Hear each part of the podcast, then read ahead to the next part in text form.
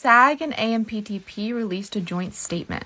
They're returning to the bargaining table on Monday, which is great and amazing. But I'm really concerned that once SAG gets a fair deal, everyone's going to stop caring about labor unions. Not everyone. A lot of people are caring right now that didn't when it was just Hollywood. But people on here for sure. Because just because the Hollywood strikes are going to be over, though we don't know what's going to happen with SAG and video games yet, doesn't mean that all strikes are. Unite Here Local 11, the hotel workers, are still on strike in Southern California. SEIU UHW gave a strike notice to Kaiser Permanente, and the United Auto Workers stand up strike expanded last week.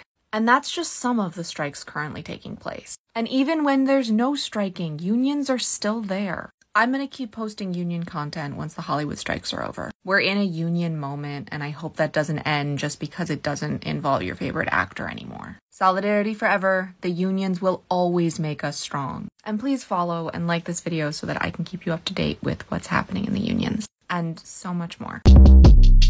Short Cast Club